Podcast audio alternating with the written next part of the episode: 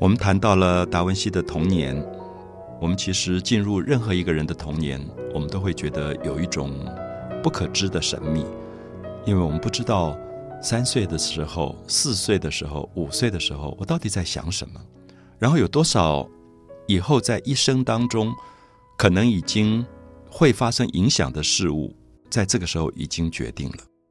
所以我的意思是说，如果我们用这样的心情去理解达文西的童年。我们再回来看待这个年龄的孩子，不管我们作为老师或者父母，其实我们会有一种存疑。这个存疑是说，你不太知道你给他什么，最后会产生什么，因为其实是一个不可知的状态。我们看到这个母亲的缺席，竟然在达文西后来的生命里发生了这么强大的作用。这种孤独，这种对母亲的渴望，这种对美丽的母亲的梦想，变成他绘画里虚无缥缈的。美丽的女性，大家都承认，五百年来在绘画里创造了最美的女人形象的，就是达文西。那么，只有弗洛伊德分析出来，那个女人为什么会画得这么美，刚好就是因为她是梦想。我们知道，在现实里的美，往往没有梦想更美。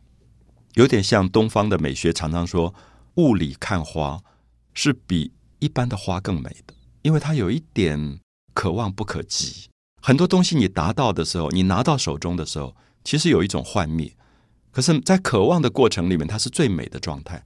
所以，因为这个母亲从来没有出现过，所以达文西对母亲的造型形象就一直有一种巨大的梦想性。所以他后来画到，比如说，特别是圣母这个角色，在他的画作里，总是让你觉得脸上带着一层雾一样的感觉，有一种朦胧。我们知道，朦胧本身就是一种美，因为他把很多现实里面。不美的细节过滤掉了。我们知道，我们今天如果拍照，上面稍微涂一点凡士林，加一点雾状的东西，它就很美。我们拍婚纱摄影的时候，常常用这种技巧，因为它会把很多小皱纹就遮掩掉。所以，其实我们可以说，达文西的这个母亲的美丽的形象，后来在他的画作里一再出现，是因为这个母亲从来没有真正出现过。真正出现，母亲也会衰老，母亲也会憔悴。母亲也会忧伤，母亲可能也会愤怒。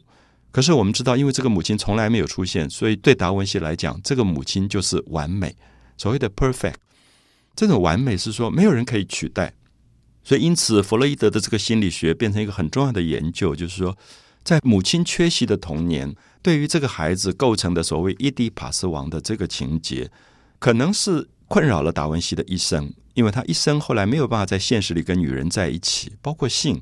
因为性没有办法那么完美，性里面可能也有一些让他觉得不舒服的东西。因为一个男孩子会觉得他爱恋他的母亲，可他不会跟母亲去发生性的这个关系。所以，因此我们会发现，心理学上就把达文西作为一个非常重要的个案来探讨他为什么在他的美术世界、绘画世界创造了这么完美的这个女性，尤其是蒙娜丽莎。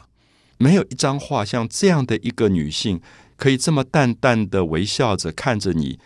流露出这么大的爱意出来，因此我们就会发现说，如果不是这个母亲的缺席，达文西会不会变成另外一种形态的画家呢？所以这些都是我们在谈他的童年时候许许多多的这种啊存疑。我特别用到“存疑”这个字，就是说，可能父母关心孩子，还必须要留很大的空间给他，因为我们其实是不知道，我们给他这个东西，最后是不是一定达到这个效果。有的时候，在生命的成长的过程是非常复杂的，啊，甚至是不可思议的一个状态。所以我总是觉得说，达文西童年的经验常常提醒我在教育里，我跟年轻一代的孩子在一起的时候，为他们留更多的余地，更多的留白，祝福他们，关心他们。可是不是武断的判断。就像我们刚刚提到说，他的父亲看到他在纸上画了蜥蜴。就决定要把他送去做美术的学徒了。可是，我们再仔细想一下，达文西画了蜥蜴是一个解剖图，而且他最有趣的是，他解剖了蜥蜴，他也解剖了蛇，他也解剖了蝙蝠。他最后会把蜥蜴的头加上蝙蝠的翅膀，加上蛇的尾巴，创造出一个人世间没有的动物出来。所以，达文西其实有一部分是非常科学的，就是做解剖学的科学研究。他了解了。蜥蜴是怎么构成的？蝙蝠怎么构成？蛇是怎么构成？可同时，他又有一个大创造的幻想的部分，它可以超越蜥蜴、蝙蝠跟蛇构成另外一种能力。比如说，蛇有毒牙，那蝙蝠会飞。那蛇很厉害，可是它又没有蝙蝠的厉害，因为蝙蝠会飞，蛇不会飞。可蝙蝠会飞，蝙蝠又没有蛇的毒牙。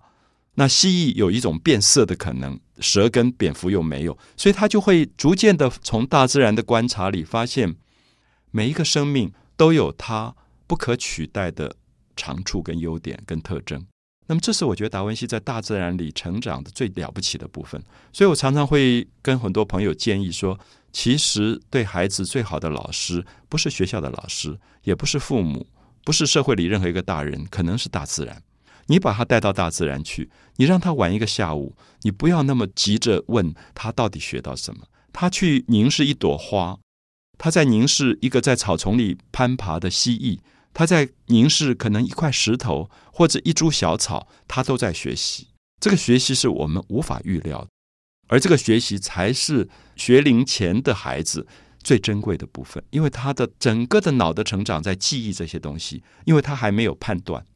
我们知道判断性的学习都不是最精彩的学习，真正的学习是一种开放式的学习。所以达文西很可能在那个孤独的童年。没有母亲陪伴他，而继母对他来讲是他不喜欢亲近的，他就一个人孤独的在草丛里爬来爬去，然后在大自然里跑来跑去，结果成就了一个丰富的观察者达文西。这是我们今天跟大家介绍他丰富的童年的一个不同的切入的角度。美的沉思，我是蒋勋。